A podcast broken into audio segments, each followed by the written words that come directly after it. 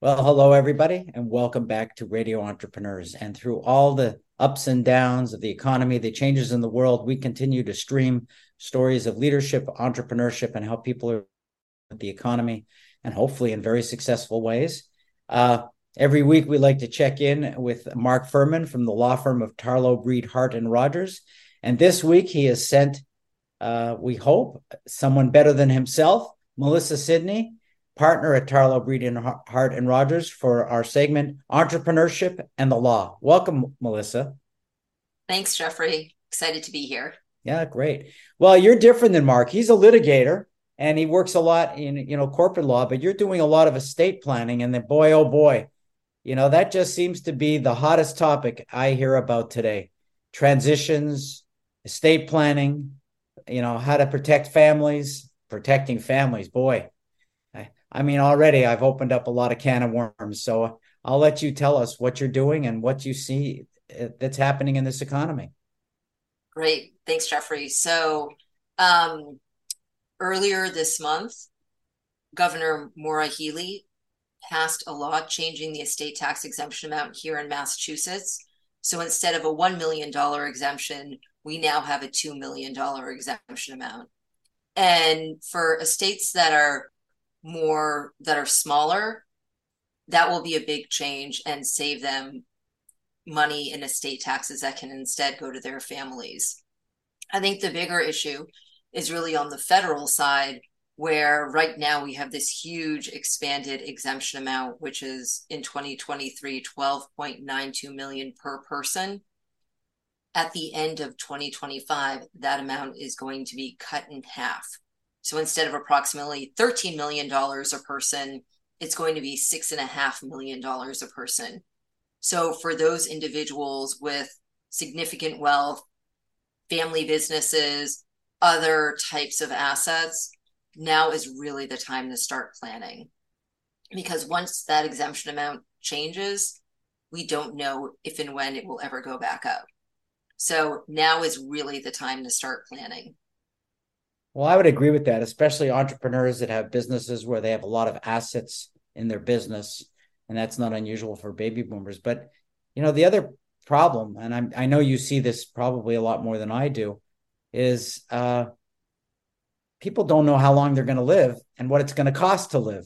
And you know, healthcare in this country is prohibitive, and it's wiped out a lot of families as they get older as well. So, how do you sort of plan with a crystal ball when you know that crystal ball is not clear? That's a great question. And I always joke about having a very cloudy crystal ball because every time I try to guess what Congress is going to do with respect to the estate tax laws, I've been totally wrong. So I really understand planning with a cloudy crystal ball. And my goal when I work with my clients is to build as much flexibility into the estate plan as possible so that way we can we cannot as planners anticipate every possible thing that's going to happen in the future. We can make the estate plan flexible so that way it can more easily navigate whatever is happening in the future and adapt to the needs of the family. Well i don't know if you have this answer for me. It just popped into my head do you find in today's world because you know the, your, age difference from me and how you've been you know what you do that uh, there's a difference between on average of how the female leader of the family deals with these things versus a male leader? Is there more flexibility more feeling about transferring? Do you notice differences in this? I do notice some differences. I have many more female clients who are ceos and you know the ones who really generated wealth for the family. And they're more they tend to be more focused on providing for their children than providing for their spouses which is interesting to see compared to some of my male clients who think more holistically. And i think a lot of it also depends on whether it's a first second or third marriage. Um, that can also kind of color a client's perspective you know you also see that in generalize generalizing uh, studies of leadership that female leaders tend to think more about communication and participation and buy-in from their executive team than male leaders. Male leaders tend to be more focused on what they want to do and their vision for the company on average. So it, it maybe it's you know I don't know nature nurture how you know I can't I can't say for sure. I I'm not that powerful, but it clearly women are a little bit more connected to what goes on outside of themselves than men do on average, and so you're seeing that as well. Yes, and I think I you know I think that some of my female clients, especially the ones who are the real money makers in the family they're they're really focused on pushing wealth down not somewhat to the exclusion of their spouses you know they feel like their spouse has enough they're okay and they really want to think about okay how do i get it, the funds to the next generation well i can reverse that and pretend you were talking about me i, I you know i sort of feel like, like my window's closing and if I could simplify my life, I could simplify it and live on a much more minimal existence. That's what my father taught me. And when I look at my kids and my grandchildren, I have no idea how much they're going to need. They're clearly going to need probably a lot more than I than I needed. Uh, and the world's getting more expensive. So I understand that whole idea of looking at them versus, let's say, looking at me as the spouse. Uh, mm-hmm. If someone said to me, "You have to downsize your living and your expenses, I'd go, fine.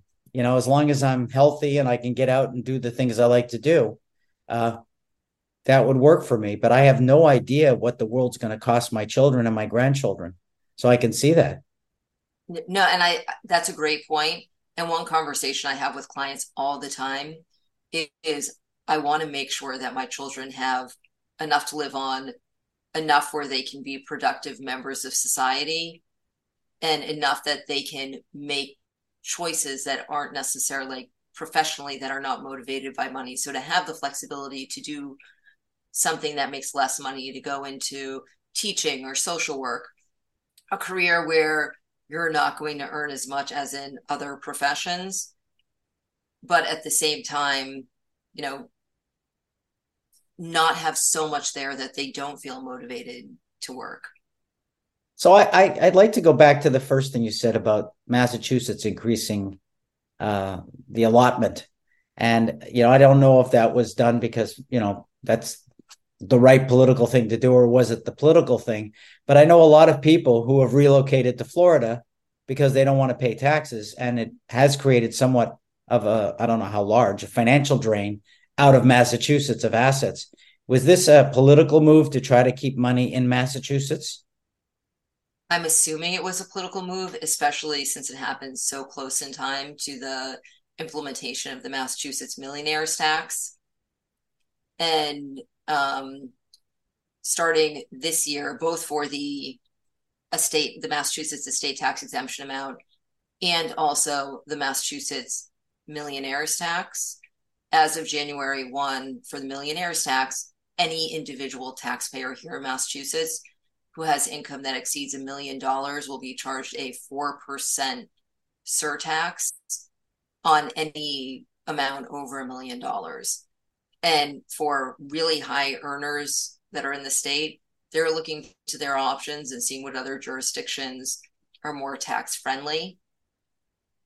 And I think that the increase in the exemption amount is a response to that, in my opinion that isn't going to move the needle really for people who are really affluent saving you know a hundred or two hundred thousand dollars on estate taxes compared to a four percent tax that they're going to have to pay on an annual basis doesn't change the big picture well i agree and you know it's a problem because if you look at massachusetts as a great entrepreneurial state maybe the best entrepreneurial state in the union we've been planting seeds and growing a lot of trees, being millionaires.